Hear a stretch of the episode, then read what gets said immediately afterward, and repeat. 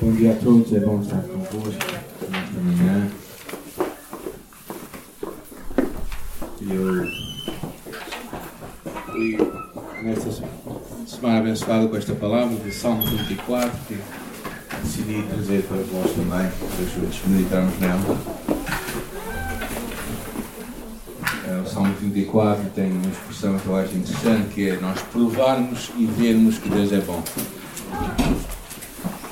Sei se vocês tomaram pequeno almoço hoje.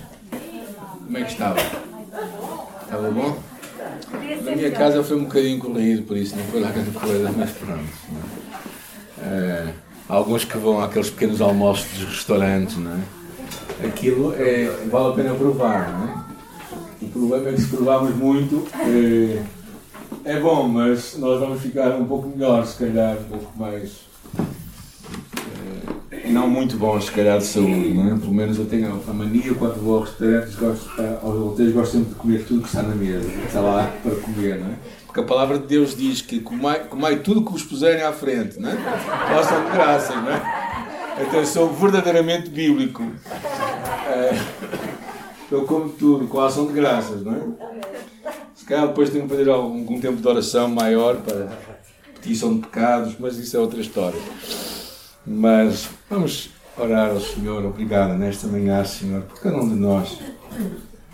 Ah, até hoje tu nos tens guardado e protegido, Senhor. Sei, sei que todos nós estamos de alguma forma a passar algum nível de sofrimento, algum nível de perda, ah, de, de algum nível, Senhor, de, de, sentirmos que a vida não é mais como era. E, Senhor, eu oro que, que no meio deste tempo difícil que nós passamos, uns mais que outros, nós possamos te encontrar a Ti sempre e encontrar a direção para a nossa vida, Pai. É a nossa oração nesta manhã, que, que fales connosco pela Tua palavra, pelo exemplo também deste homem de Deus que foi David, que aprendamos com ele nosso pedido com ação de graças. Amém. Amém. Salmo 34, podemos se calhar ler, vamos só ler os 10 versículos primeiros, que vai ser o nosso objeto de meditação nesta manhã. Bendirei o Senhor em todo o tempo, e o seu louvor estará sempre nos meus lábios. Gloriar-se-á no Senhor a minha alma, os humildes o ouvirão e se alegrarão. Engrandecer ao Senhor comigo, e todos a uma lhe exaltemos o nome. Busquei o Senhor e Ele me acolheu, livrou-me de todos os meus temores. Contemplai o Senhor e sereis iluminados, e o vosso rosto jamais sofrerá vergonha. Clamou este aflito, e o Senhor o ouviu e o livrou de todas as suas tribulações. O anjo do Senhor acampa-se ao redor dos que o temem e os livra. Oh, provai e vede que o Senhor é bom. Bem-aventurado o homem que nele se refugia. Temei ao Senhor, vós, os seus santos, pois nada falta aos que o temem. Os leõezinhos sofrerão necessidade e passam fome, porém, os que buscam o Senhor, bem nenhum lhes faltará. É uma passagem incrível. Por quando passamos por tempos difíceis, normalmente ou ficamos azedos, ou ficamos desanimados, desencorajados, desiludidos e às vezes até mesmo revoltados.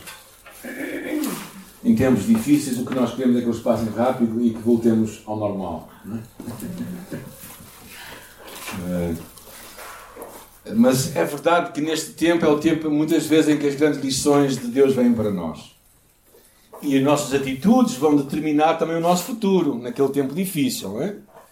Então, o que tu estás a semear na tua vida vai afetar quando voltarmos ao mais normal. É? Se ficares azedo, o azedume vai continuar. Se ficares numa, num, num, sentimento de depressão e de desânimo prolongado, isso vai te acompanhar depois.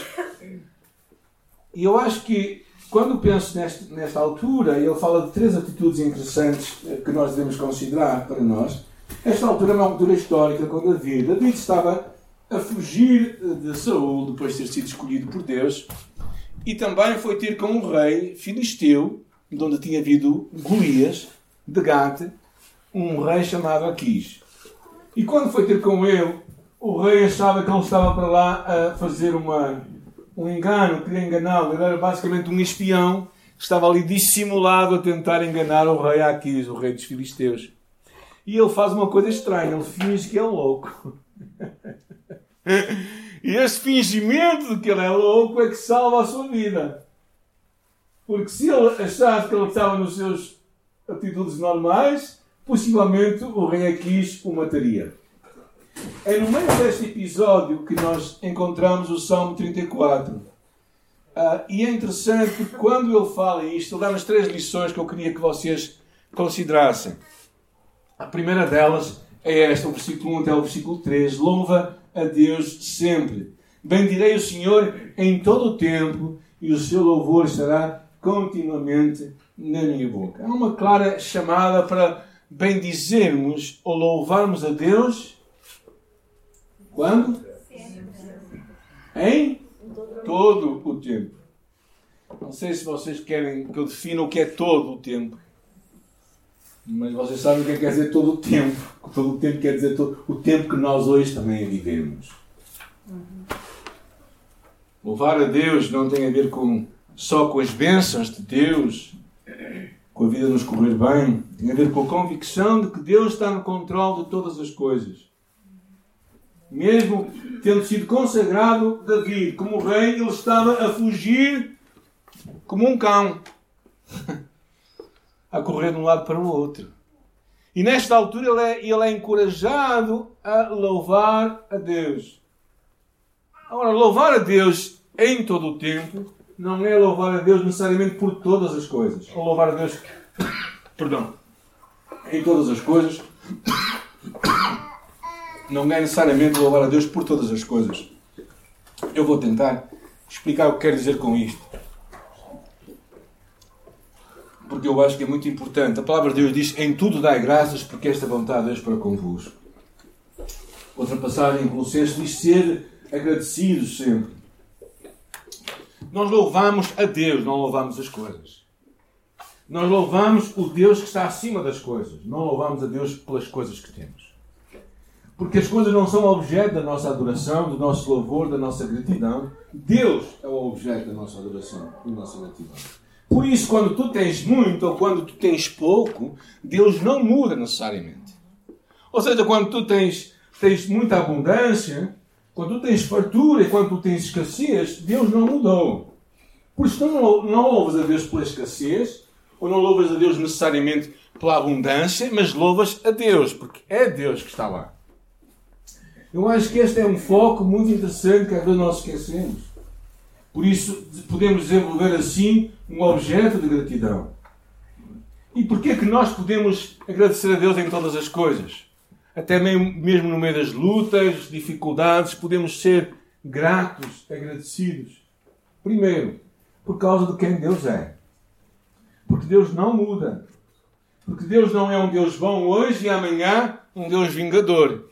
Deus não é um Deus de uma certa qualidade para os ocidentais e um Deus, um Deus diferente para os africanos ou para aqueles que vivem em países de grande escassez. Deus não muda, Deus é o mesmo. E, e, e, o que acontece quando o caráter de Deus não se muda quando nós temos muito, quando nós temos pouco, quando nós temos abundância, quando nós temos escassez, quando nós passamos por vitórias ou quando nós passamos por derrotas. Deus é o mesmo. E, e a, chave, a chave de tudo é que Deus, verdadeiramente, quando nós conhecemos o caráter de Deus, quem Deus é, sabemos que Ele é um Deus sempre confiável, em quem tu e eu sempre podemos confiar. Ou seja, Deus não nos vai deixar ficar mal. Todos os nossos dias estão nas, nas mãos de Deus. Tanto também na, nas, na prosperidade como nas adversidades, tanto nas tribulações como nas alegrias esta convicção de que o tempo está nas mãos de Deus, ou seja, que Deus é verdadeiramente, o seu caráter é confiável e ao mesmo tempo Ele está acima de todas as coisas que nós vivemos, nos deve trazer um descanso e uma gratidão a Ele. A segunda ideia que está neste, nesta primeira parte do louvor que eu acho interessante é esta ideia: No Senhor se gloria a minha alma, ouçam-nos mansos e se alegrem engrandecei o Senhor comigo. e juntos exaltemos o seu nome.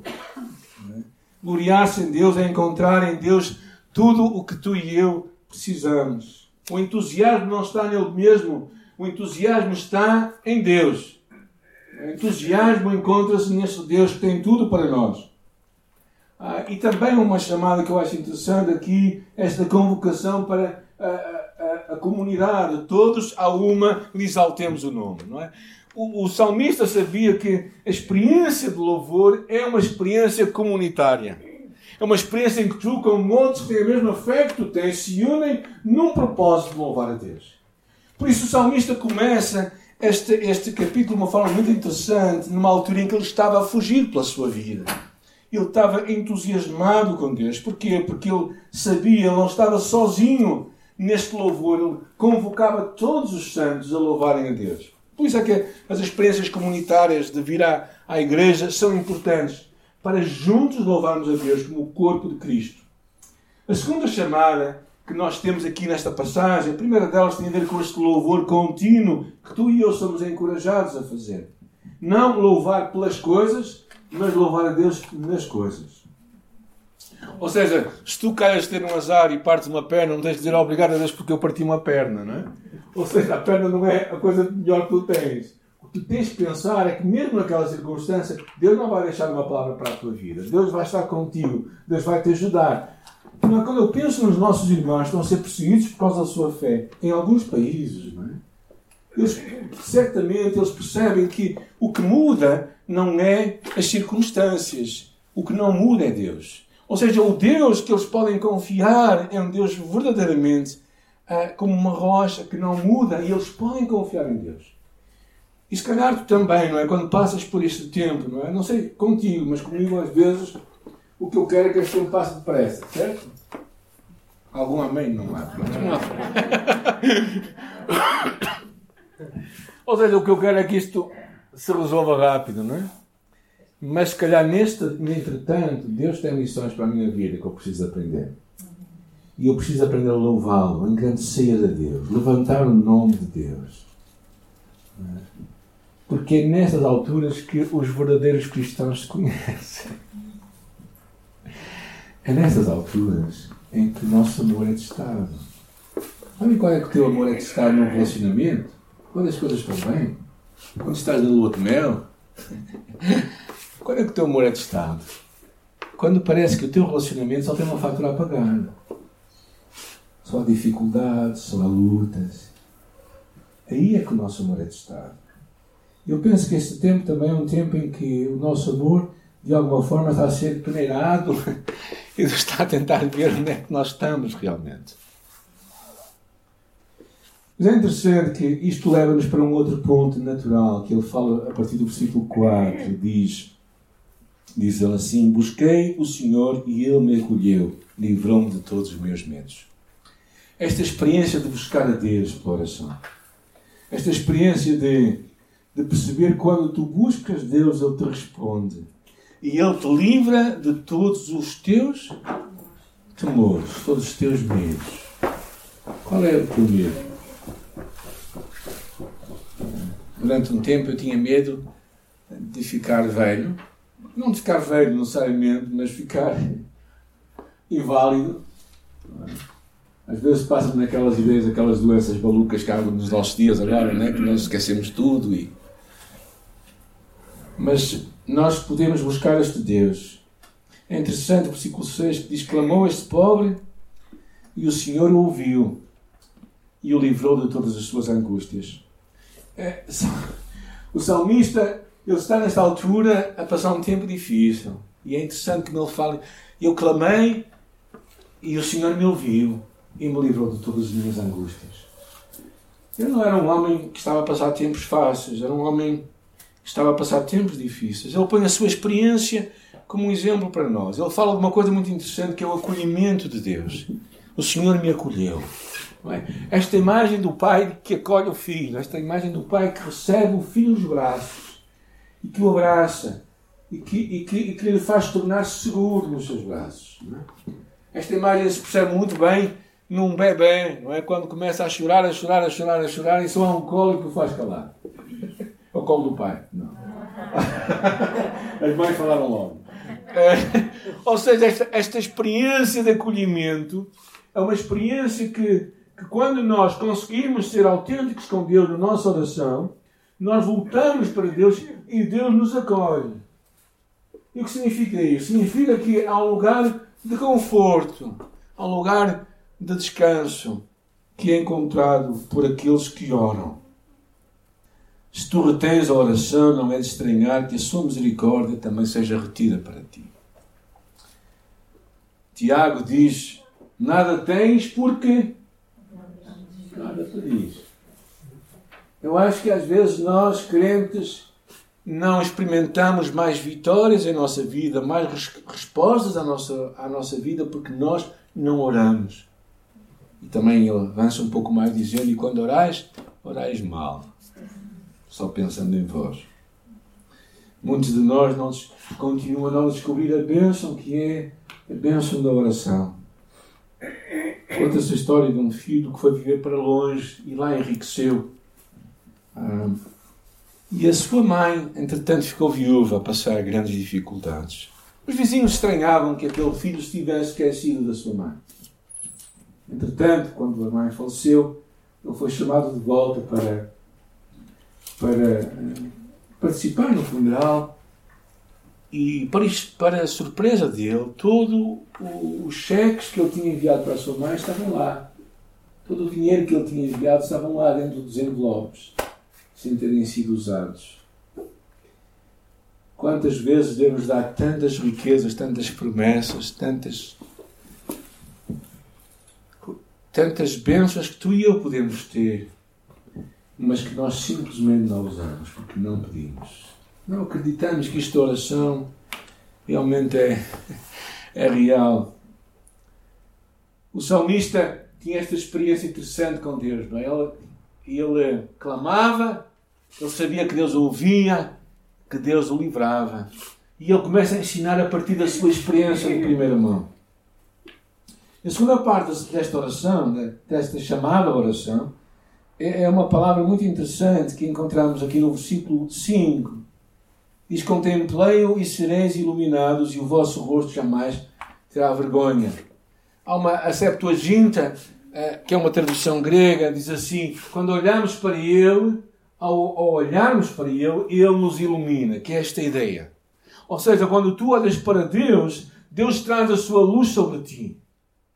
Deus traz a sua luz sobre ti e tu começas a espelhar a tua luz para os outros. Uh, e fala desta ideia de nós sermos iluminados. A ideia de sermos iluminados fala-se que era como a mãe, o rosto de uma mãe que descobre o seu filho que tinha perdido há muito. Há aquela alegria, aquela satisfação, aquela, aquele momento. E quando tu e eu oramos a Deus, buscamos a Deus, quando tu e eu quando tu e eu chegamos a um ponto, não é? Há muitas vezes assim, não é? Há alturas da minha vida em que eu, em que eu sinto que nada vai resultar a não ser orar.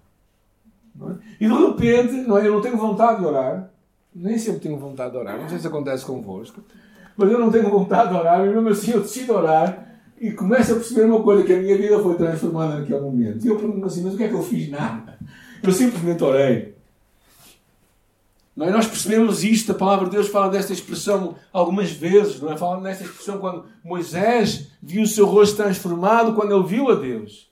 Ele foi transformado, quando orou, quando nós temos aquela experiência na sarça ardente, a sua vida foi transformada. Também o cristão fala em 2 Coríntios que vai ser transformado de glória em glória. E quando vir Jesus, ele será semelhante a ele. E também é muito interessante aquela expressão de Ana quando Ana estava a orar no templo, a palavra diz que ela se foi no seu caminho e comeu, e o seu semblante já não era o mesmo. Ela estava a orar com a sua alma carregada, carregada porque não tinha um filho, como qualquer mulher naquela altura tinha que ter. Ela estava carregada porque a sua adversária, Penina, a, a picava todas as vezes que iam ao templo. Mas ela estava carregada porque achava que Deus não queria saber dela. E ela simplesmente, quando orou a Deus, diz que a sua cara não foi mais a mesma. É? Tu e eu precisamos de, nesta altura, aprender a orar. Orar a Deus, buscar a Deus com todo o nosso coração. Acreditar que nesta procura de Deus, tu e eu seremos transformados. Então, quando nós louvamos a Deus em todas as coisas, no meio de todas as circunstâncias, nós conseguimos encontrar louvor em nosso coração, bem dizer a Deus, levantar o seu nome. Quando tu e eu conseguimos dar um passo à frente, que aprendermos a orar, a perceber que na oração há esta comunicação com Deus, há esta abrir a nossa alma para Ele, a nossa vida vai sendo transformada. Depois o salmista passa para um outro ponto que eu acho também muito interessante que ele traz nesta altura, que é que é aprendermos a temer a Deus. Ele diz: O anjo do Senhor acampa-se ao redor dos que o temem os livros. Eu sei que muitos de nós usamos este versículo muitas vezes, particularmente quando vamos fazer campismo, não é? Mas se nós não estamos a temer a Deus, se calhar o anjo do Senhor não estará lá muito por perto, pelo menos segundo este versículo. Podemos usar outros versículos, mas este versículo não. Porque o anjo do Senhor acampa-se ao redor dos que o temem. E por isso, se calhar, uma chave que é, é uma chave que eu queria ver convosco é aprender o que é este temor. Porque também mais à frente ele diz: Temei ao Senhor, vós, os seus santos, porque nada falta aos que o temem. O que é temer? Quando vocês pensam em temor, o que é que pensam? Que é, qual é a primeira imagem? Medo. Medo, um fantasma, não é? Os mais novos. Ou seja, não é uma coisa boa, não é? Não é essa imagem boa que vocês têm. E é sobre este conceito que eu quero um pouco falar agora. O que é temer a Deus? Dois conceitos, eu acho, duas definições que há. Aquele temor de Deus é aquele que foge de Deus com pavor, que se esconde e se afasta de Deus com terror e desconfiança, ressentimento contra Deus. Ou seja, Claro que este tipo de medo não é cristão, não tem nada a ver com glorificar a Deus. O Evangelho não cria este medo em nossos corações, de termos medo de Deus, de que Deus nos faça mal. Ah, o Evangelho nos levanta para sermos seguros e destemidos para enfrentarmos a vida corajosamente, em confiança Deus. Este temor de Deus é um temor que nos afasta mais do que nos aproxima. Certo? É aquele temor que estamos a fazer qualquer coisa em casa e sabemos que estamos a fazer mal. E estamos com medo que os nossos pais cheguem. E quando eles chegam, nós viramos tudo ao contrário. Este é um mau medo. Não é um bom medo. Porque este medo não causa mudança em nosso coração. Simplesmente procura, quer dizer, cria um, um terror de Deus que, em vez de nos aproximar dele, nos vai afastar. Alguns de nós fomos criados com uma imagem de Deus assim. Um Deus punidor. Olha, olha que se tu mentires, Deus vai enviar fogo do céu sobre ti, não é? Ou seja, nós temos aquele, aquele sentimento, provocamos medo, às vezes, até às próprias crianças, não é? Então Deus passa a ser mais um tipo, um, alguém que está lá em cima com um pau, muito comprido, e quando alguém faz mal, pumbas. Então que nós sempre vemos ao castigo de Deus. E é curioso que algumas igrejas também promovem muito isto, não é? uma imagem de um Deus que é mau. Então as pessoas crescem com este medo, este medo de Deus. Mas depois há um outro temor. E este temor é o que eu chamo um temor santo. É? um temor que nós não queremos entristecer aquele que nos ama tanto. Aquele temor que, que quando o pai descobre o filho que fez da asneira e o pai fica triste, a criança não fica contente. Mas ela se dói na sua alma porque ela não gosta de ver a mãe ou o pai triste. Ah, é um temor também que traz humildade e, ao mesmo tempo, um desejo de fazer o que Deus quer. Mas não é aquele desejo de sermos castigados, mas é aquele desejo de verdadeiramente fazermos aquilo que, para o qual eu fomos criados e somos amados pelo Pai. Ah, ele se traduz basicamente em obediência. E a palavra fala várias vezes disto em outros versículos, não é? No livro de Lamentações, no final, diz assim, Eclesiastes diz assim, de tudo o que se tem ouvido, a suma é, teme a Deus e guarda os seus mandamentos, porque este é o dever de todo homem. Vocês ele falou 12 capítulos e no final de tudo diz assim: olha, esquecerem tudo, não esqueçam. Tema Deus e guarda os seus mandamentos. Ou seja, tem um, tem um relacionamento adequado com este Deus. O temor de Deus leva-nos a uma outra forma de confiança em Deus, que fala de reverência, de respeito, de admiração. Daí que Provérbios diz assim: o temor do Senhor é o princípio de sabedoria. Ou seja, quando tu tomas as tuas decisões com base neste respeito por Deus, neste pensar em Deus, então tu vais ser uma pessoa sábia. E eu vou dizer aqui uma frase, porque isto, uma das grandes pregações uh, no avivalismo foi, foi uma que falava acerca de nós sermos pecadores nas mãos de um Deus irado. Mas eu acho que nós não somos mais pecadores nas mãos de um Deus irado. Nós somos um filho, um filho nas mãos de um Deus amoroso. Nós não temos que ter medo que Deus nos faça mal. Nós só podemos esperar que Deus nos queira fazer melhor. E por isso a nossa resposta a este amor de Deus deveria ser amá-lo muito mais. Eu sempre costumo dizer que numa relação abusiva a pessoa nunca ama. A pessoa pode ter medo. Quando um homem ou uma mulher é, é, é abusado por outra pessoa, ela não, não, nunca vai amá-la. Ela o que pode ter é medo. Mas não é o medo que produz amor. O medo, o temor que Deus está aqui a falar, este, este, este relacionamento santo com Deus, este, este pensamento de que, que Deus me ama tanto e eu também o quero amar, então eu vou viver o que Ele quer para mim. Isto é que é temor a Deus. Isto é que vai trazer sabedoria. E aqui as duas promessas que o, anjo de Deus acampa-se ao nosso redor e não teremos nada falta quando agimos assim. É interessante o que C.S. Lewis diz: em Deus tu estás diante de algo que é, em todos os aspectos, incomensuravelmente superior a ti mesmo. Ou seja, quando tu percebes que estás diante deste Deus, quando tu te pões diante deste Deus, então tu, tu ficas, sabes que Ele é muito maior do que tu, mas, mas não é o medo que te vai aproximar dele, é este temor santo, este respeito, esta reverência a este Deus, em que nós não vivemos a vida como nós queremos, mas vivemos a vida como Deus quer. E por isso há esta chamada aqui que eu acho interessante, no meio deste aqui, um segundo pensamento que é provai e vede que o Senhor é bom. Bem-aventurado o homem que não se refugia. Por isso, quando tu percebes quem Deus é, tu podes provar e ver que Ele é bom. Tu podes experimentá-lo, tu podes ter uma experiência com Deus. Não é? É, é, é claramente esta imagem para vermos a Deus. Qual é a tua história? Provar e ver qual é a tua história com Deus. Como é que Deus tem respondido às tuas orações? Como é que tens experimentado Deus no teu dia a dia? Como é que tens provado Deus? Então a nossa fé se baseia não somente naquilo que conseguimos ver com os nossos olhos, mas naquilo que o nosso coração experimenta. Naquela experiência daquele moço do Eliseu, quando ele não conseguia ver o que estava além dos seus olhos. Diz a palavra em 2 de Reis: tendo-se levantado muito cedo, o moço do homem de Deus saiu, e eis que as tropas, carros e cavalos haviam cercado a cidade. E o moço disse: Ai, meu senhor, que faremos?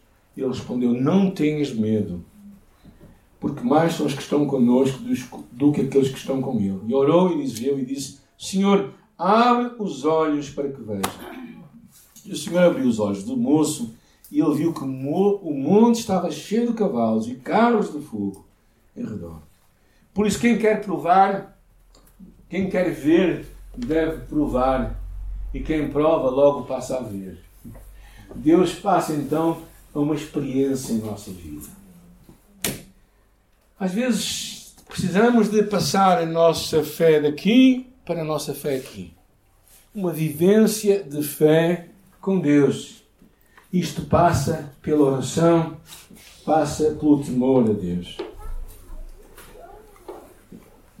Quem confia nele, quem o teme, quem o busca, diz a palavra, não sofrerá falta alguma. Não diz que ele terá tudo o que ele quer, mas diz que não terá falta alguma. Às vezes nós confundimos as duas coisas, certo? é um pouco como as nossas crianças, não? É? Os, nossos, os nossos netos. Tenho dois netos que são muito bons, são espetaculares. Mas quando os dois estão juntos, há um outro ambiente ali criado. Não é? Tudo o que um tem, o outro quer. Mesmo que aquilo que ele tinha antes já deixou de ter interesse. Não é? Como é que isto é verdade? Como é que isto é possível? Não é? Porque verdadeiramente ele não precisa daquilo que o outro tem. Eu já tenho. Outra coisa. E se calhar, se tu e eu não temos algumas coisas na nossa vida, é porque Deus, de alguma forma, decidiu nos dar. Por isso, não vale a pena tu estás a lutar por aquilo que tu não tens, se Deus decidiu não te dar, não é? Mas vive em paz e grato por aquilo que Deus te deu. O salmista basicamente diz: ponham à prova e vejam. As verdadeiras bênçãos são vêm daqueles que confiam, que temem e que buscam a Deus. Então interessante esta passagem. Ele faz aqui um, um, um levantamento. Ele convida-nos primeiro a louvarmos a Deus em tudo, depois leva-nos para um tempo de oração e finalmente para uma vida de obediência, de temor a Deus. Agora, aqueles que não temem a Deus não podem afirmar o que aqui está.